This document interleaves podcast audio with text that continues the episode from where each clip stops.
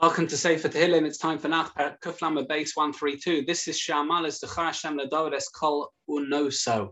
What does that mean? So Unoso here doesn't mean anavah, it means suffering.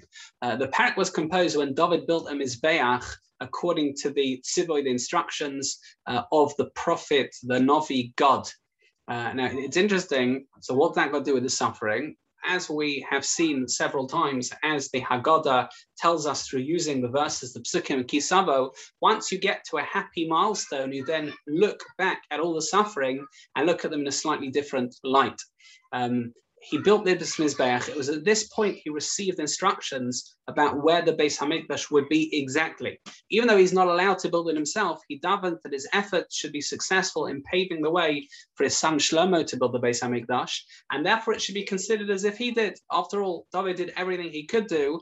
He paved the way. What's beautiful about this is you see again his humility. David Hamelech is more interested in getting the project done rather than him being the one to complete it. You know, often, unfortunately, there are times where projects are derailed because of machlokes or difference of opinion.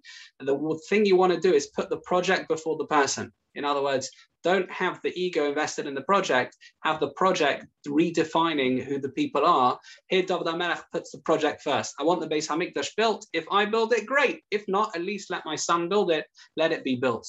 But David couldn't tolerate that Hashem didn't have a resting place in this world, in other words, a Beis Hamikdash, he says that Hashem will always observe his promise that David's descendants will rule eternally, providing they're deemed worthy. In other words, it's not a carte blanche that any of David's descendants can do whatever they want and they'll still be king. No, king has responsibilities. Hashem will live in the Beis Hamikdash. He'll cause the areas surrounding the Beis Hamikdash to flourish even more than the rest of Eretz Yisrael.